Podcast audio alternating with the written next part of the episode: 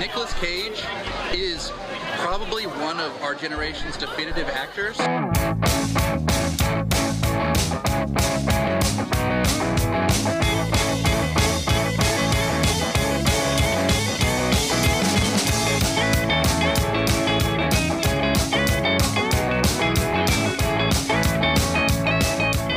Hello and welcome to Cage Fighting. It's your main man Andy Gillard here. Hope everyone's keeping well right now. Uh, buonasera, everybody. Matt Guy here. Hope everyone's spectacular. Spectacular. Very good. Hello, everyone. How can you not be spectacular, then? It's August. It's a great time. I've been to a canal festival. Oh, Okay.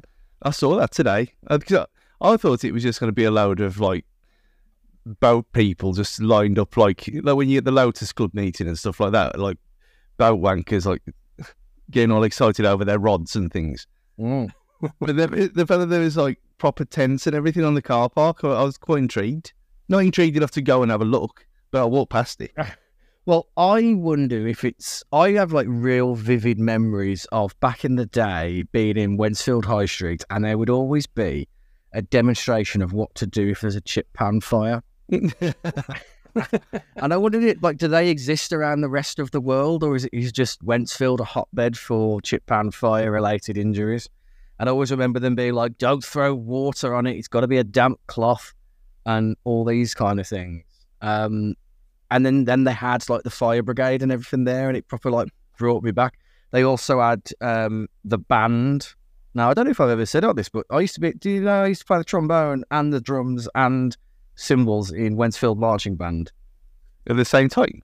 Not the same. it wasn't a one man band. With various stages of my career. Um, yeah, and they were there as well, and I was like, "Well, what a day! This is bringing back all memories."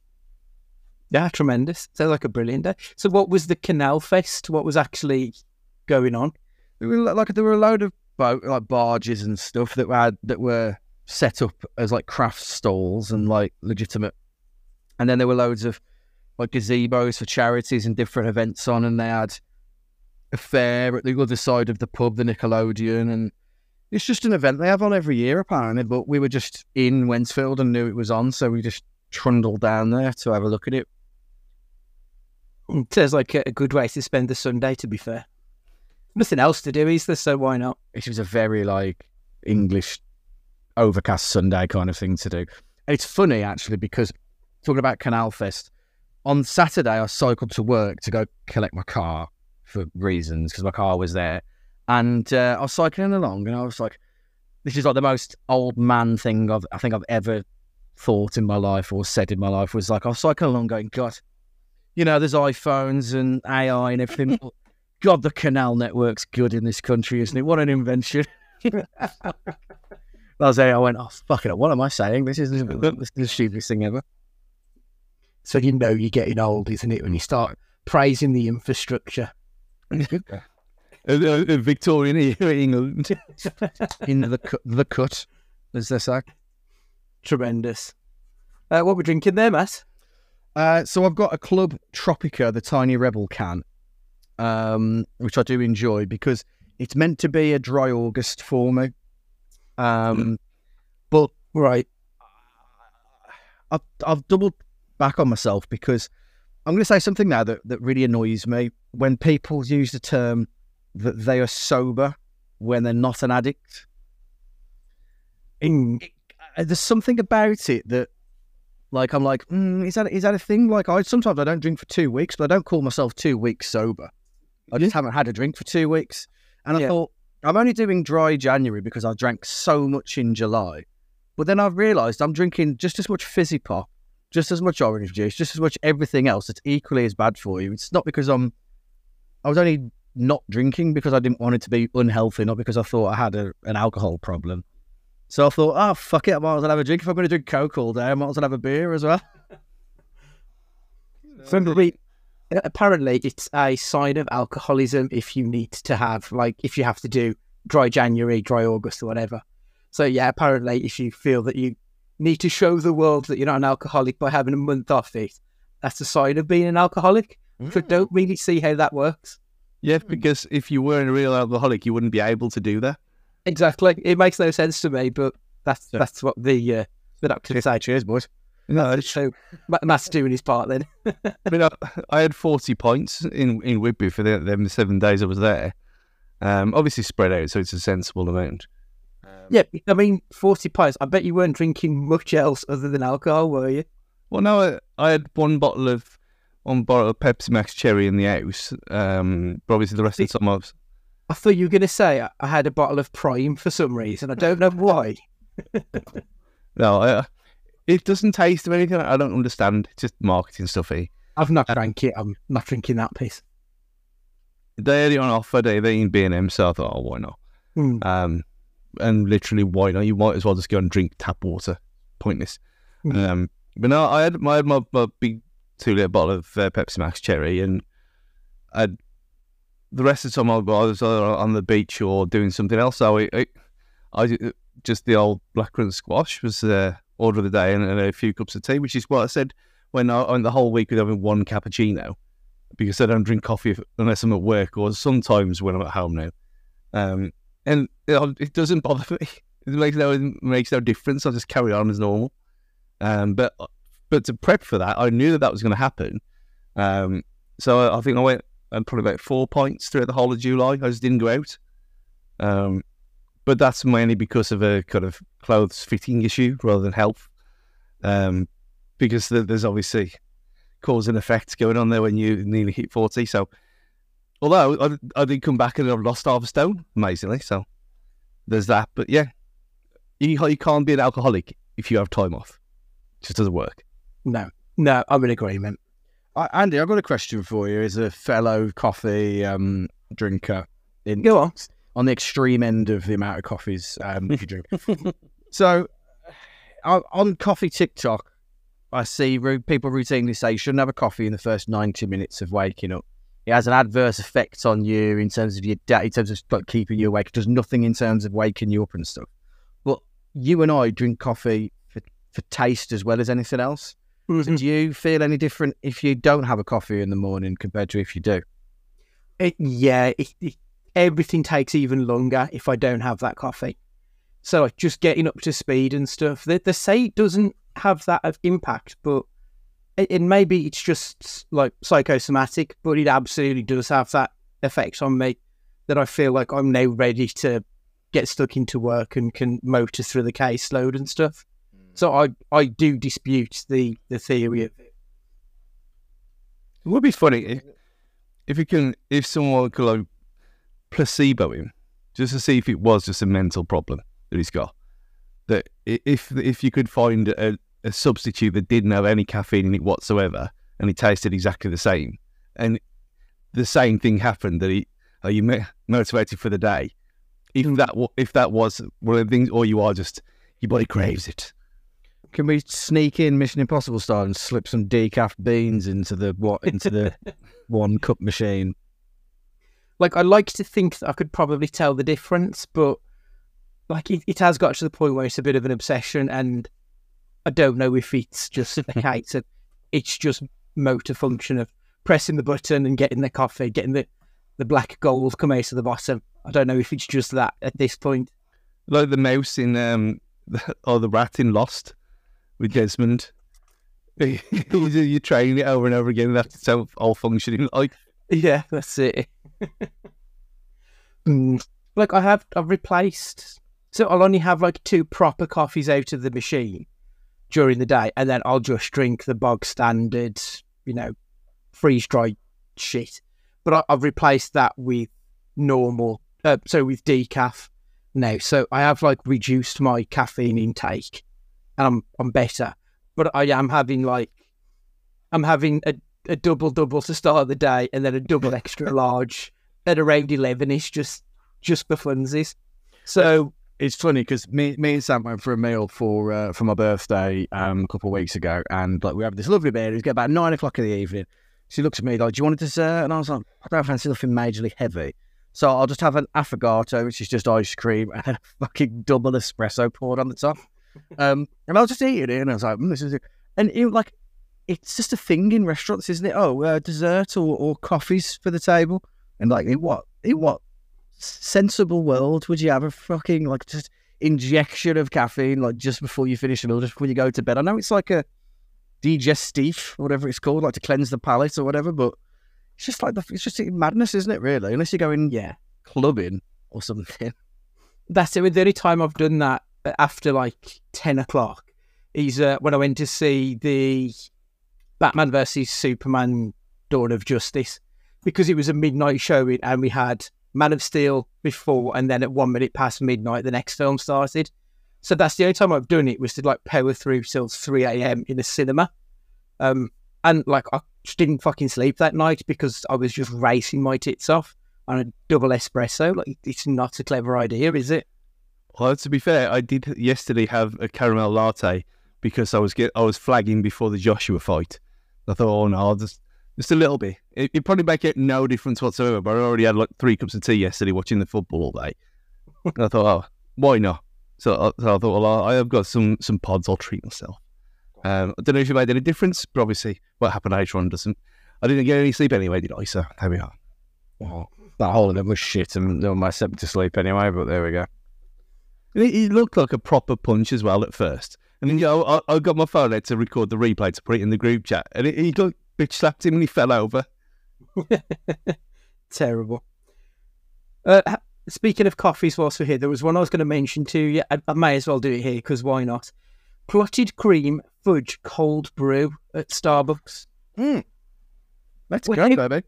Firstly, what do you think of cold brews and clotted cream in there on top? Like, I'm, I'm a bit intrigued by it. Uh, I think that's a good thing because so I was in Starbucks today, but the one at City World, and they never they never had that, which is a shame. Um, but I always find cold brews like for because of what they are, they're not generally milk based, or they're not like there's lo- loads of milk in them usually. It's usually more like having an americano but cold. Yeah. Um, they're not like thick enough. I don't feel like I'm having a wholesome drink out of it. So mm. to stick a bit of clotted cream to thicken that bad boy up sounds delicious. To be fair. Yeah, I think I might have to take one on next time we're at the cinema. But the only cold brew I've ever had was when I was in Brooklyn, which is like the hipster's heaven, and it's proper hipster drink at the moment, isn't it? Mm. But like you say, it, it's like drinking water, but coffee flavored. It was like, it was fucking rocket fuel because it was their extra strength one. I was like, okay, great way to Lord- start the day. Loyal listeners, we will get onto the film in a minute, I promise. But I've got to tell you something about, um, you know what's really big in coffee these days, which is the most bizarre fucking thing you've ever heard of. People are, uh, are, are getting um, whiskey ice balls that like you freeze, Hmm. and then putting them on like an attachment that like slots underneath your um, coffee dispenser thing. I can't remember what the, the, the word's called. So basically, your coffee drips onto this cold ball before it then drops into your espresso glass, and it's meant to like take out. It's meant to like keep some of like the. And I, I'm using quotation marks here because of how silly it is. Like the volatile flavor of the coffee. Um, it's meant to like make it really intense and stuff. And I was like, this the world just gone mad, isn't it? Like I'm I'm there with my little in like my my beginners my first coffee set that I've got in my house that I'm using. I'm like, oh, I really want to get like a new machine, and then people are throwing whiskey frozen balls at it and like all this electronics and stuff, and it's just just a mugs game, I think, in the end. Literally. Yeah. Well, Um, well, that's not a new thing, though. My nan used to do that. We she used to freeze little ice cube, like you know, the tiny, tiny ice cubes, not like the, the ones that you have like in a old fashioned or something like that, Hmm. or the one down from that, the like the smallest ones that you get. They've got like eight, like Mm. eight rows. She used to do that with whiskey. She'd put it in, freeze them as a block, and then put it in a cup and have a cup of tea over the top of the um the ice whiskey. And it obviously it'd melt it straight away, but it, it apparently didn't mess with the flavour of the tea at the same pace as it would if you just poured it in like a deviant. I don't know. Oh, well, we were doing this like we were 13 years old, so um, but yeah, I hadn't thought about that for a long, long time. Yeah, but this is not. This is not. It, it's the same thing. eh? We always say things from the past are new again. Mm. You know, we, here we are again now, and it's a hipster thing that you've suddenly discovered on on coffee TikTok, which is actually what pensioners in Wolverhampton were doing like 30 years ago. That is the, the influence of the uh, old age pensioners on Brooklyn hipster scene. Excellent. Right, yeah, the the film, right. Um, Sympathy for the Devil. It's only been out like a few weeks at this point. It's not even been out a full month. Um, I think we all saw the trailer when it first came out. Stu, what going into this film? What were you hoping for? What, what did you think it was going to be? chaos. Obviously, we I, I did watch the trailer. I saw the poster, um, and that was enough for me. um, just just looking at him and the synopsis of it, I thought, well, we've never really seen him playing a villain that often, so I'm actually more intrigued than I normally would be for this kind of thing. And I wasn't disappointed. Uh, Matt, what about yourself? What were you expecting from this one?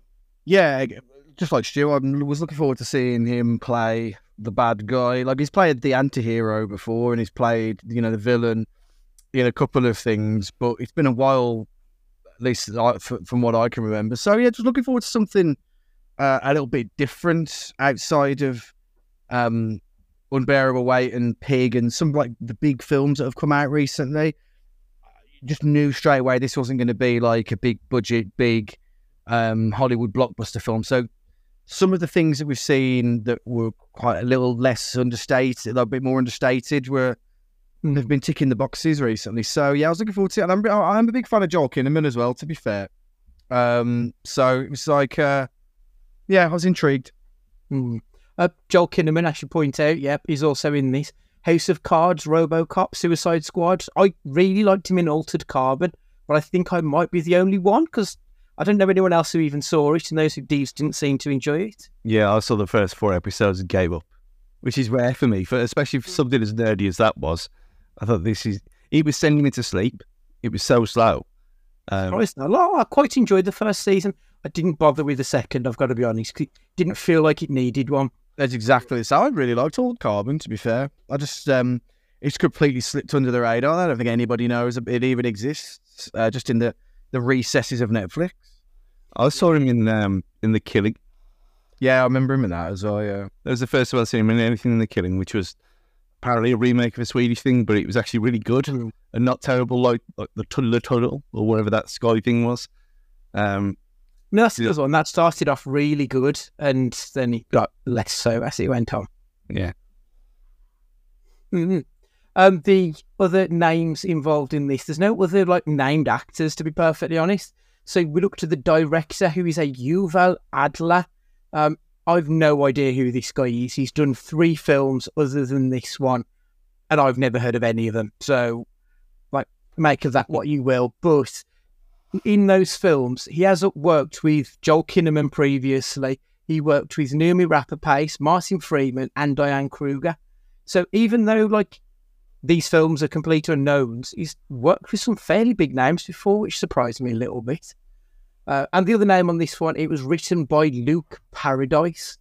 This is the first script which he has actually produced, but he does have eight other films which are currently in production, which seems a ridiculously high number.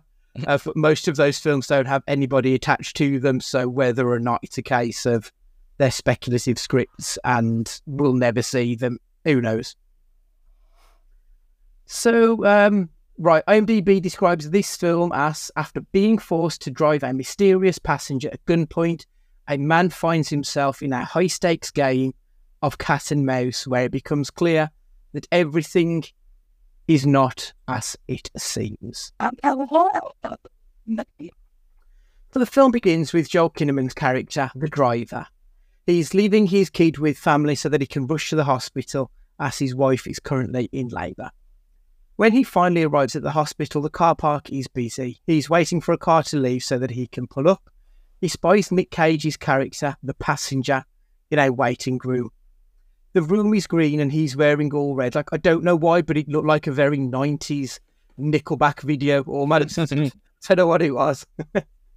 uh, when the driver pulls up, the passenger jumps in and pulls a gun on our man. Tells him to drive. I usually like to call the characters by their names, but I'll be honest, I'm not going to keep calling them the driver and the passenger. They're going to be Kinnaman and Cage throughout this one. Uh, they're driving down the strip in Vegas. Somewhere Elisabeth Shue is bumping into an alcoholic ca- on the corner by a casino. Yeah, there's some actors like um, trying to think. It's like Woody Allen. You associate Woody Allen stuff with New York, but with Nick Cage in Vegas, that just feels right to me. There's something about it where he, they just mesh nicely together, don't they? Mm, there's like a this toxic mix of showbiz meets sleaze meets um almost a carny about Nick Cage in some of his roles, and that's like Vegas in a nutshell, the glitz and glamour but with a seedy underbelly. Yeah. Um, and that that works for him and his character in in a lot of films really well. Mm, absolutely. Uh, there's not really much talking going on in the opening of this film, other than the odd direction here and there. Uh, Cage tells Kinnaman to save his begging and pleading bullshit, though. Um, he basically doesn't give a fuck about Kinnaman's wife and children in this. Eventually, the pair stop off at a gas station. Kinnaman tries to get help, but Cage is showing that he's that's not going to work. He's the one with all the power here. After a little more driving, Cage reveals, You remind me of someone I knew in Boston. He used to drink, a bottle of Glenlivet in a night. But Kinnaman says that's not him. He's only been to Boston once. Cage coughs. Immediate flag that he's going to die. Like you, you don't cough unless you know that person's going to die.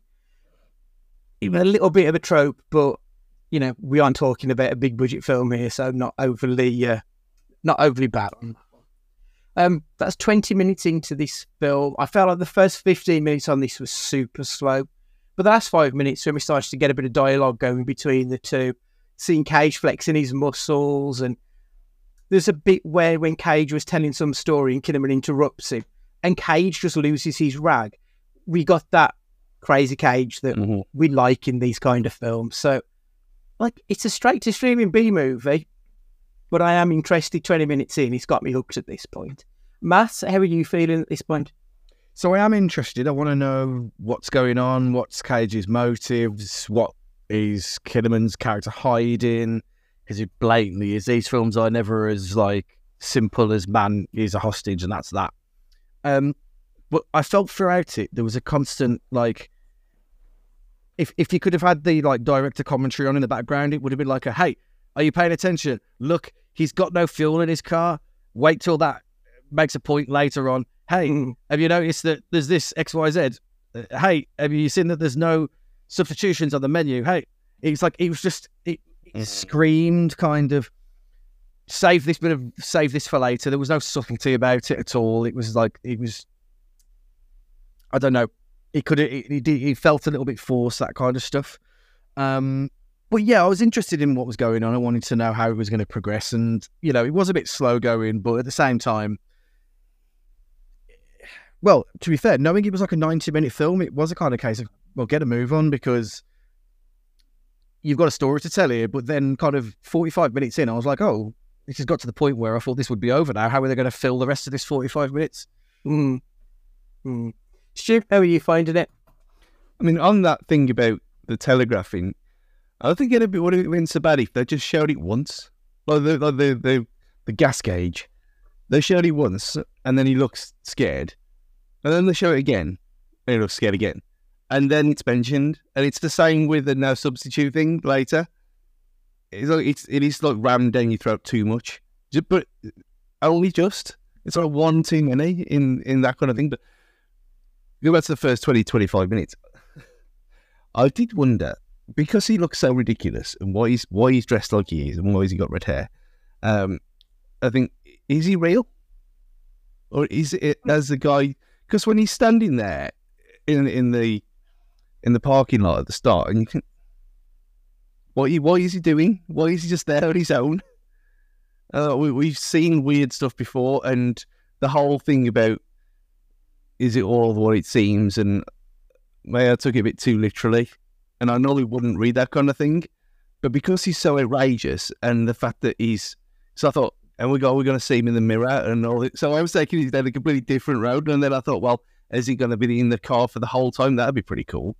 Um, so I was getting myself more intrigued than I really needed to be in this quite bad, um, like you said, B movie streaming film, but enjoyable nonetheless. Yeah.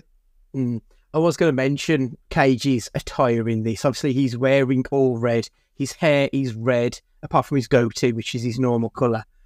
Like, it felt like they were really going. Remember the title of this film? Sympathy for the Devil? He's wearing red, lads. What, what do we reckon? I did think. I don't know if it's just because Matt watched um, devil's advocate the other week and mentioned it. So I don't know if my mind was going to that and Cage is actually going to be the devil in this. But I'm sort of with you. I was expecting it not to be quite as straightforward. I did think there'd be some kind of ethereal quality to uh, to Cage's character. Whilst driving on the freeway, Kinnaman starts to speed. A policeman sees him and he begins to follow, eventually pulling them over. Cage gets pissy when the cop asks Kinnaman for his license and registration. Cage tries to talk his way out of the ticket. But after mouthing off a little bit, the policeman unclips his gun and orders Cage out of the car. They begin arguing, and Cage, Cage says, Get behind me, Satan, before bringing the car down and then unloading a clip into his face. I did think that was a little bit gruesome actually when he was shooting him when he was clearly already dead on the floor and he was just plowing into his face with more bullets. Back in the car, Kinnaman makes a defence of the cop, saying he could have had a wife and kid, which Cage takes exception to Kinnaman in saying that, implying that Cage destroyed a family. How dare he say that?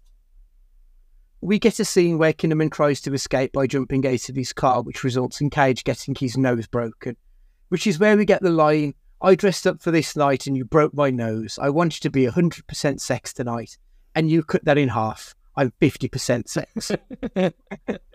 I feel like if this was a bigger budget movie, that could potentially be put the bunny back in the box or I could eat a peach for hours. Like it has that sort of quality where if more eyes see this film, because let's be honest, there's only about 50 people who are ever going to watch this movie. Um, like I feel like that could have been something that a lot of people would really love. There's so many moments like that though that you can you can just see that just it, like the subtitle memes are just going to be out there straight away. But then the problem is you're going to be putting things like that Johnson's thing where you'd got that that image waiting, but no one in their right mind is going to use it or has seen that film, and if they have seen the film, would never use it anyway. Yeah, that's true. uh, Cage makes Kinnaman into uh, pull into a roadside diner. I know we spoke about this before, but I do love the classic Americana diner setting. There's just something about it that's it's really gimmicky, but it just feels so familiar and comforting when you're watching a film like this. Um, in the diner, Cage explains that he's taking Kinnaman to an airstrip. There's a man, a very important man, waiting to meet Kinnaman. Cage gives a bit of a backstory that there's a bookke- bookkeeper from Brooklyn who worked for Jacob Sullivan. This is the man who will be at the airstrip. This bookkeeper fell in love with a Bostonian woman. The bookkeeper finds that one of Sullivan's associates was skimming money, so Sullivan has this man killed. Cage pushes Kinnaman, asking him for the truth, asking him to reveal who he is. Kinnaman plays dumb. Enraged, Cage starts to cause havoc, killing a man and threatening others to protect them. Kinnaman admits to being exactly who Cage believes he was. Cage continues his rampage. As Kinnaman tries to escape, Cage manages to shoot him in the leg as he gets outside, ready for the end game to begin. Uh, Stu, that's an hour. How are you feeling? The whole diner thing, I loved it. Absolutely look, it. So it's almost like you've just been, they've just been, oh, just go and do what you want. And he's just completely off the leash, just being crazy cage to the max. I mean, just some of the, where that, that one, that one shot where the, it just stare, it's just focused right on his face and his face just contorts in rage. Mm. I don't know. I don't know if you're supposed to laugh or not, but I was I was giggling through about at least twenty minutes of this middle part, just because it's so ludicrous and ridiculous that you can't not. Mm. And if it, I don't, I don't even know if it was supposed to be a comedy or not, but hi- his his scene stealing is just out of control. And considering you've got other people in there like Joel Kinnaman, who is he's pretty standard. He, he does a decent enough job, and we'll get to it after. But the whole thing where he's kicking the the most indestructible table leg in the world um, to, to get the handcuffs off, that whole thing, I thought that was that was pretty well done. And then he's the whole thing about the cheese, and I I loved I unashamedly loved the whole diner scene more than anything else in the entire film.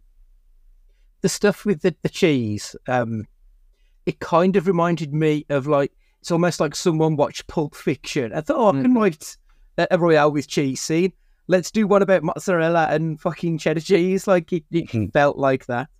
Uh, Matt, during this part, we did have that scene where he starts to play a song on the jukebox. I do think he was going to go musical for a minute. So I'm a little bit disappointed. Um, Mm. How were you feeling though? I mean, I did like it. Um, kind of ramping up the random factor of it, and then we were hit with another majorly unsubtle devil reference with the flames in the background while he's there standing in his stupid red jacket, looking like the Halloween horror episode where Ned Flanders is the devil. Like it's just. It, it, it was it was as it was as subtle as a freight train, wasn't it? Like everything about it. Um, but it was good. And the the thing the thing was, um, because he shot the hillbilly and because he shot the cop, I thought he there was a chance he was going to shoot the, the the the the mother and daughter. Mm. If he had not shot the cop and if he had not shot that, and then that was the tension. Oh, is he going to shoot the mother and daughter? You'd think, well, of course not. He's not a monster. He's just. A, but actually, because we've seen him be a cold-hearted dead killer, it did build a bit of a tension. And I thought, oh, where's this? Where's this going? Like this. So that was um that was a good thing. Um, it was just, but yeah, the intensity of that was definitely the highlight of the of the movie. To be fair, the, that whole kind of maybe 20, 25 minute sequence of it. Yeah, yeah.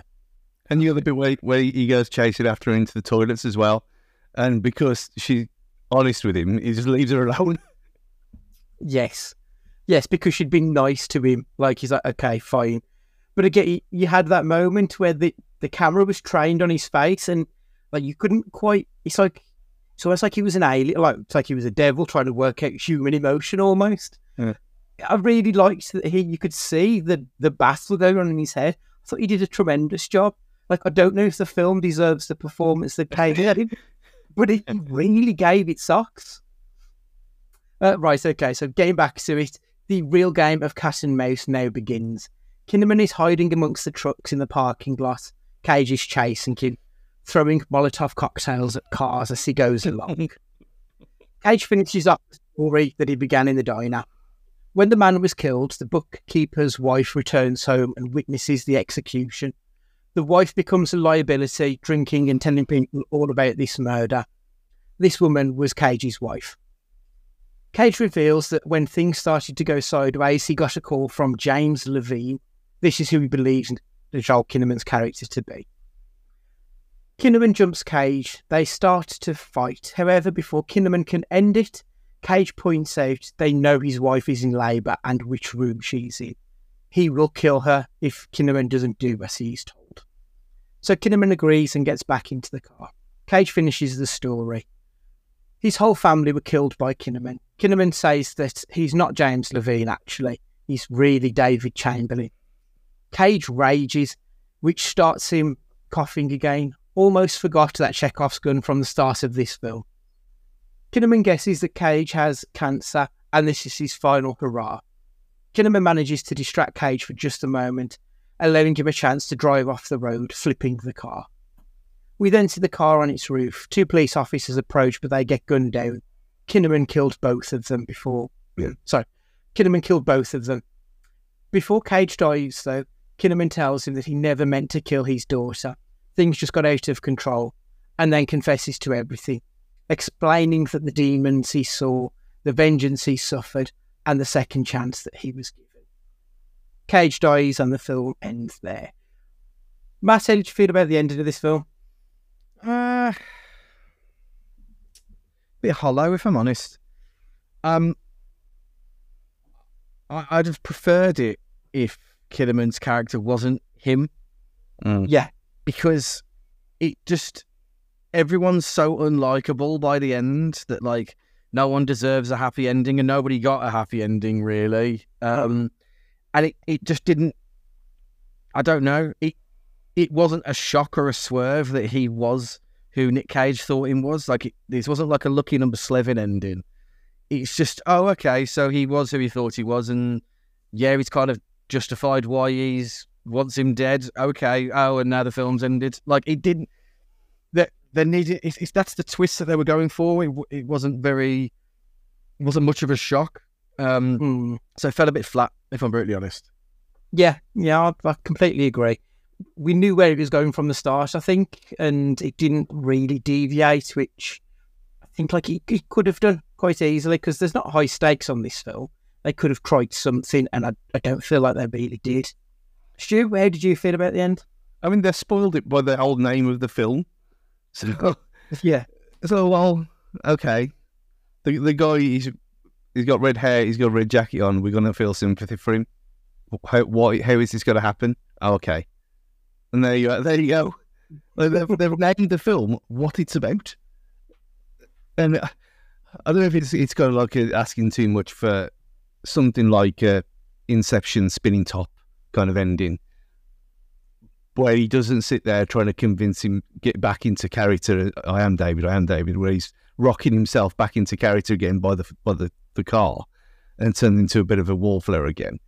Um, yeah, I think that that's that's pretty right. Flat is kind of it. I think because you had you did have the middle part that was so amazing in, in the in the diner that it it kind of almost couldn't live up to it, other than the Molotovs and the more madness. But I'd kind of liked it not resolved either way. Just even just for a kind of discussion point of view, not just oh yeah, it's it's trying to be too arty. I think it would have been better. Mm, yeah, I think that'd be a good idea. Actually, they could have left it with Cage still alive, and who knows what's going to happen next. They could have done something other than what they did. I think in the end, but never. Right, so the budget on this one, I had to do a bit of digging around, and according to filmonclick.com, which I've never heard of, they said that this had a budget of 30 million, which I'm not entirely convinced about, but that's the only one I've been able to find. According to IMDb, the box office, um, $123,000. Obviously, heavily caveated that it didn't really get a proper release schedule. I think he got like a weekend run in the US and then went straight to streaming. So the film was released on the 28th of July 2023. The international box office for that weekend, uh, in order from 1 to 10, Barbie Oppenheimer, Creation of the Gods Part 1, One and Only, Mission Impossible Dead Reckoning, Haunted Mansion, Chong On San Wan Lee, Elemental, Talk to Me, and Sound of Freedom. Now, the whole Sound of Freedom thing sounds bonkers. It sounds like it's just full on Trumpers fan fiction wank material. I, I kind of want to see it. I really want to see. It. I can't get hold of it anywhere though. It's it's a it's blacklisted even from Pirate Bay. All of the like legitimate critics who spoke about it have just said, to be honest, it's just a boring film. But I think it plays very much into the the right wingers' ideology of you know saving kids. But you know, whenever. Um, what did surprise me though in the top ten, three films in the international top ten were Chinese movies. Like you can see why studios and Hollywood have bent over backwards to try and include Chinese characters in films and stuff now. I know I remember there's some Marvel films which when they're released in China, they'd got two Chinese characters, or sorry, two Chinese actors just to randomly appear to try and appeal to that market. So if three films can break the international top 10 just in China on its own, like that must be an absolute powerhouse of a cinematic, uh, you know, uh, well to tap almost. So that's quite incredible. Uh, right, so the scores on this one. Uh, Matt, do you want to go first? Critical and audience scores. What do you reckon? I mean, outside of Nick Cage podcasts, has anybody else seen it? So I, I genuinely think this audience score would be quite high, like seven point five. But I think the critics closer to five. So like maybe like six as an average overall, but like seven and five. Okay, okay. Stu, what do you reckon? Yeah, I, I think it's sort of similar. I mean, it, again, it, it does get let down by the end. So will that make it have a difference? Uh, It's going to be critically well received, is it? Let's be honest. So, I mean, I, I'd say four for that. Um, I don't know, audience. It was fun, wasn't it? So, uh, yeah, I'll I'll say six, six for audience. Okay, so IMDb have got it at 5.5. The Metacritic is 53. The Rotten Tomatoes critical score is 59. And the audience score is 62. So they're all sort of like five and a half to six. Like it's all very. Like I'm, I've done it. Like both of you, I sort of expected the audience scores to be better than the the critical, but it seems like everyone's kind of got the same opinion here. So critically, Megan Navarro from Bloody Disgusting, Adler's efficient director, and Cage's Unleashed, uh, sorry, and Cage Unleashed aren't enough to keep viewers on the hook in this sparse story.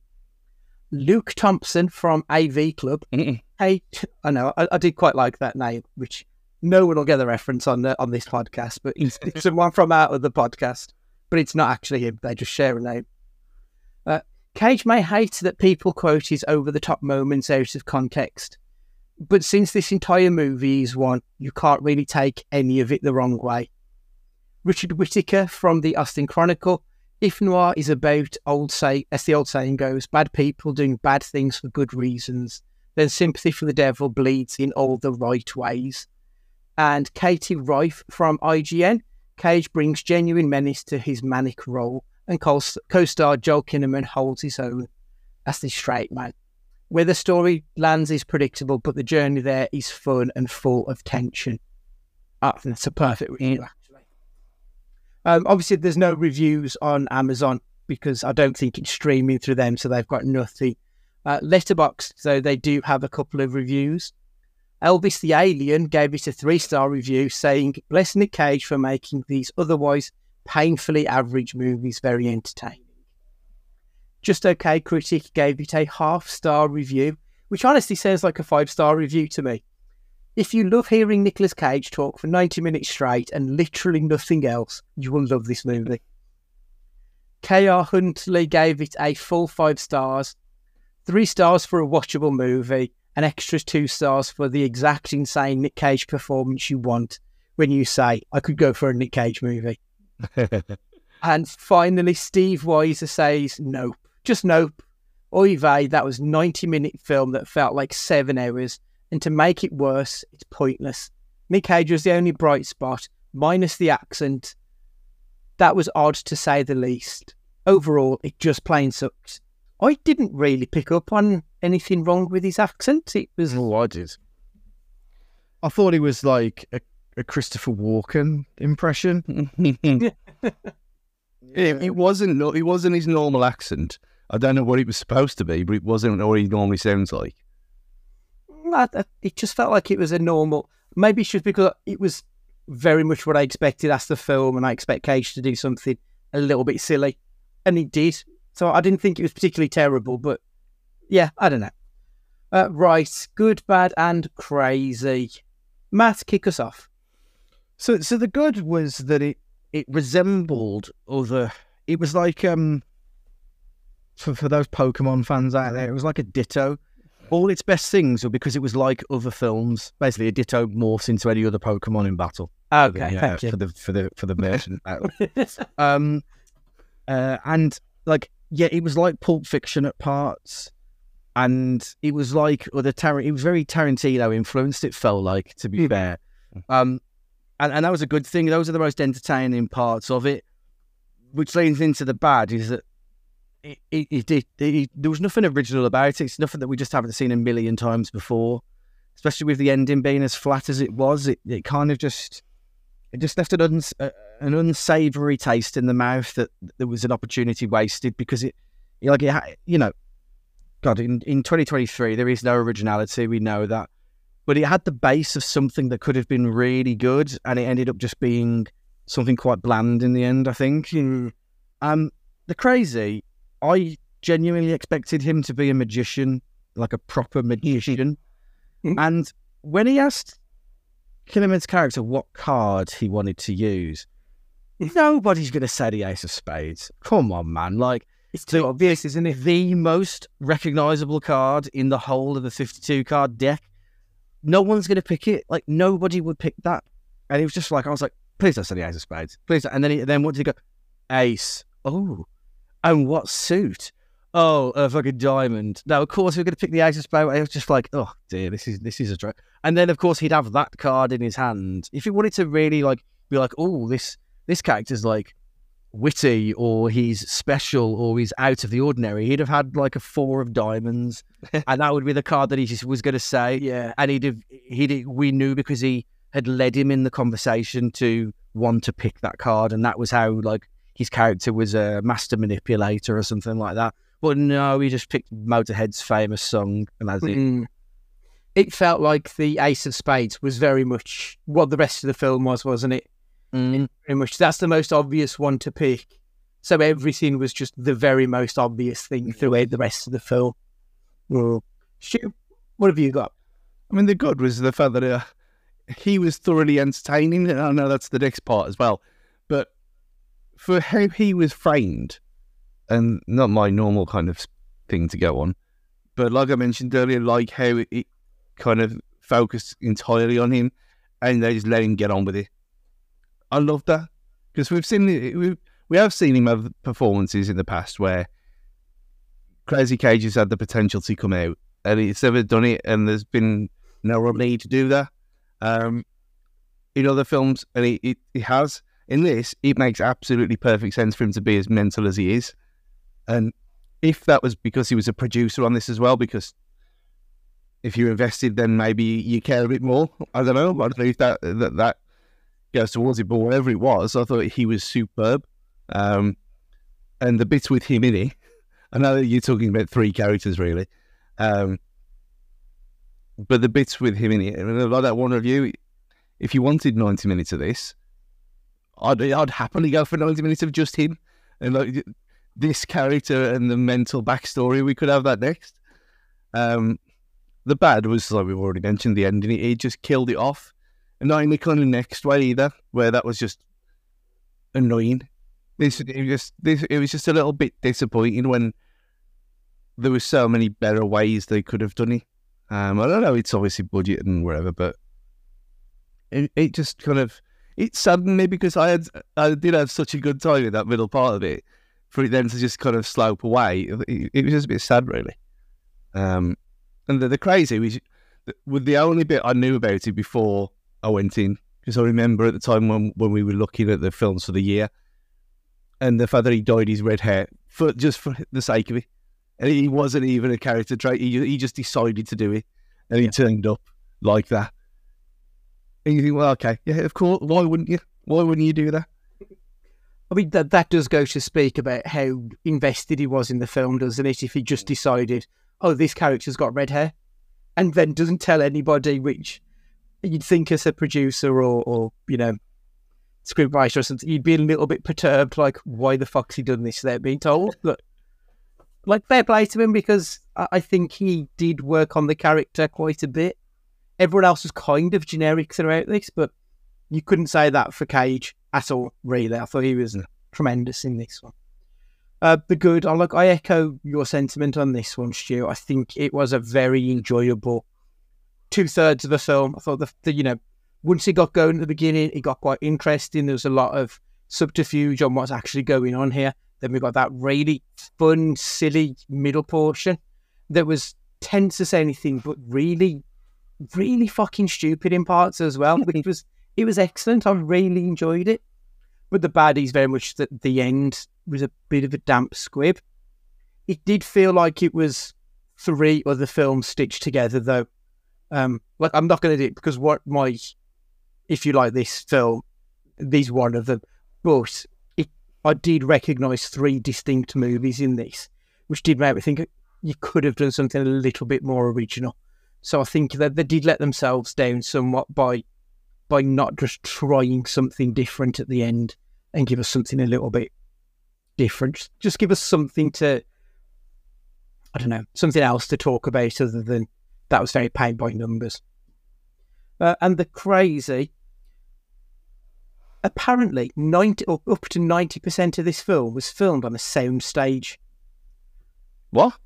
Yeah, absolutely none of that to me looked like it was sound stage work. It all looked like he was actually shot on location. I was kind of stunned at it. Uh, apparently, it was originally set in New York during the winter, but changed to Las Vegas. Don't know why. I think that's definitely the right change because everything looks so much, as Matt said earlier, it looks seedy, and they still needed to have that seediness to it.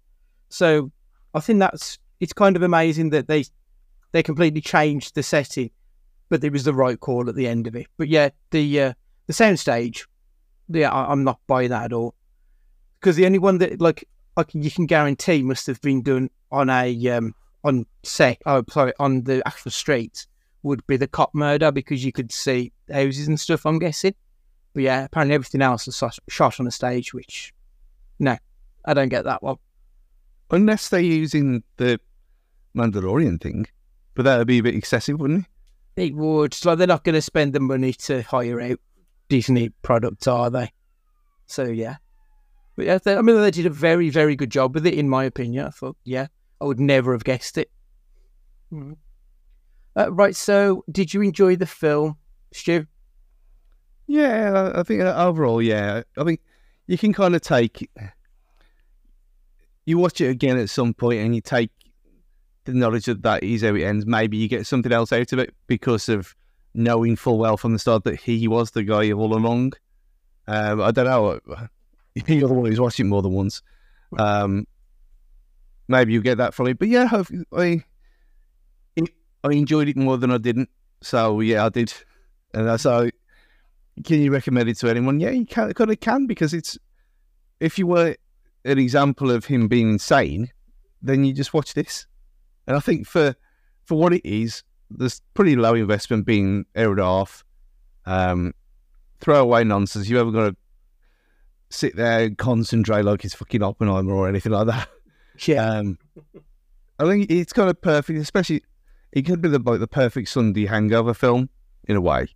Um, mm and in in a weird for context, a weird situation of me watching it on a Saturday afternoon, um, which I can't remember the last time I've ever watched a film on a Saturday afternoon before. Um, definitely as an adult, anyway. But yeah, it was. Uh, I did enjoy uh, for what it was. Yeah, very good. Mm-hmm. Matt, did you enjoy it? Uh, I can't say I did, to be honest like it has its moments for sure, but I was definitely like, I'm watching this out of necessity than in, than pure enjoyment. Like knowing what I know now, would I watch this if I wasn't doing this podcast? Probably not.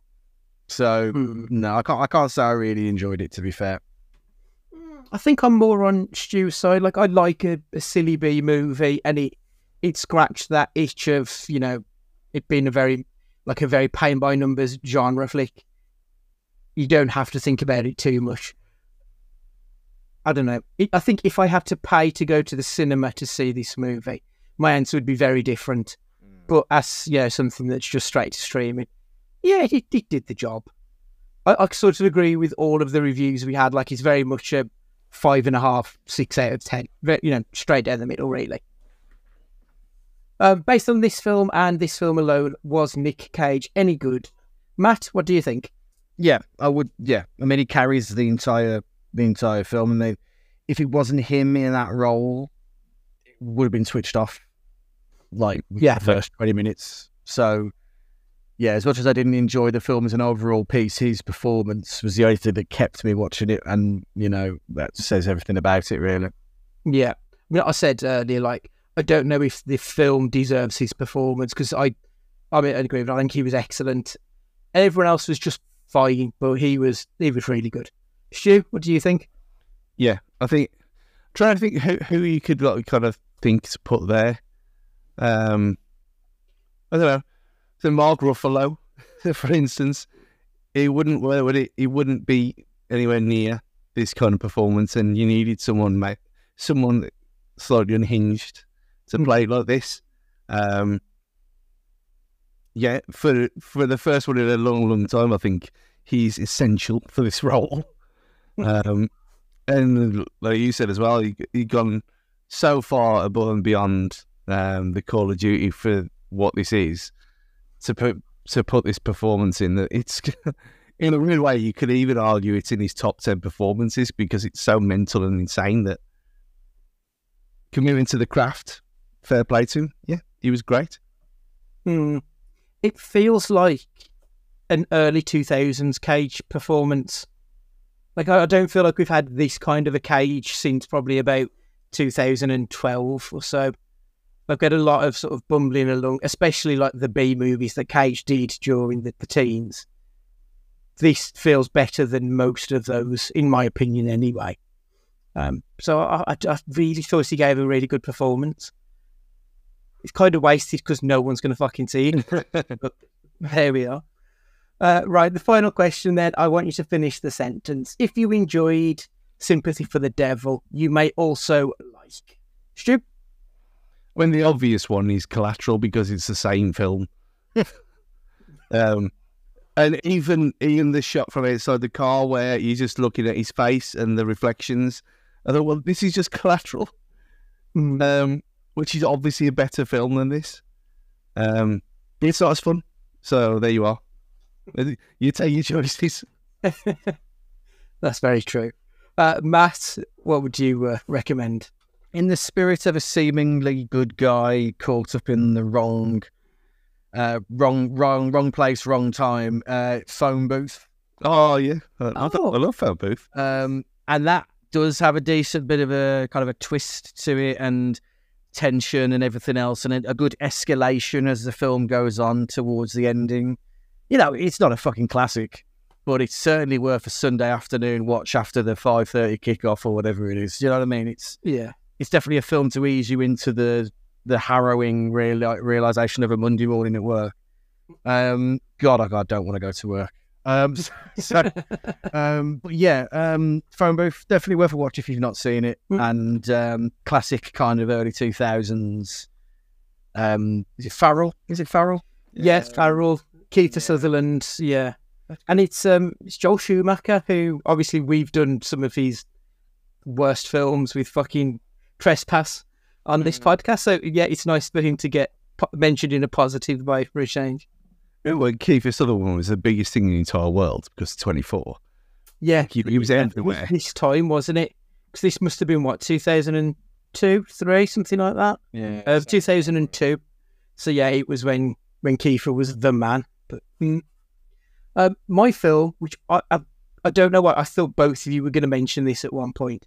So my is actually it's a very very similar storyline to this. It's a history of violence. Technically a comic book movie, but there's absolutely nothing comic booky about it. Um, when a pair of petty criminals try to rob his diner, Tom manages to easily kill both of them and save his patrons. When this story hits the news, a threatening, a threatening stranger, Carl, arrives, accusing Tom of being a missing Philadelphia mobster. So it's got very similar themes to this one. Uh, Viggo Mortensen, Ed Harris both star in this film. It's a David Cronenberg film, but it's one of his more straight laced films as well. Really, really enjoyable movie. I don't think I've ever seen it. Yeah, it's been a while since I've seen it, but I have seen it. Yeah, it's uh, it's good. 2005, I think it was released, if I remember rightly. I remember I saw it at the cinema, hated it. I just couldn't like get with it at all. And then watched it a few years later, and I'm like, actually this is excellent. Um, but I really like Ed Harris, especially when he plays that the threatening stranger, the you know the man in black. If you watch um, Westworld, that kind of character is him to a T. I think so. Yeah, History of Violence is my pick. Right then, that's another Nick Cage movie in the record books. If you've seen this one yet or any of the others we've ever spoke about, get in contact, cagefightingpod at gmail.com on the email or the socials at cagefightingpod. Uh, please make sure that you're subscribed on whatever podcatcher that you listen to us on so you don't miss a darn episode. And if you could leave us a review whilst you're there, we would love you forever. So, finally, thank you very much for giving us your time this week. If you could spread the word to your friends, that would be fantastic. Uh, we'll be back next week with a music cast. That'll be Mr. Matthew will be taking the reins on that one. Um, and this for this week, Matt, would you like to say goodbye? Ciao, everybody. Have a spectacular, splendid, profitable week ahead. Up the Wolves as well, going into the new season. Stuart, I will see you tomorrow for a beer on the concourse, no doubt. Oh, absolutely. Cheap beer up there. And this is yet again another film that mentions cheese and doesn't mention the evil that is Red Leicester. So that's always a good thing. Goodbye, everyone. I don't know what you don't like about Red Leicester. It's the best. It's pointless. There's no there's no reason for it to exist. It's just waste of space. But I mean, fucking cheddar. It's the dullest cheese ever. Yeah, but it again. Think of the pensioners. They, they need something that's not going to make them shit their pants. right, it's goodbye from me. And remember, I wanted to be 100% sex tonight.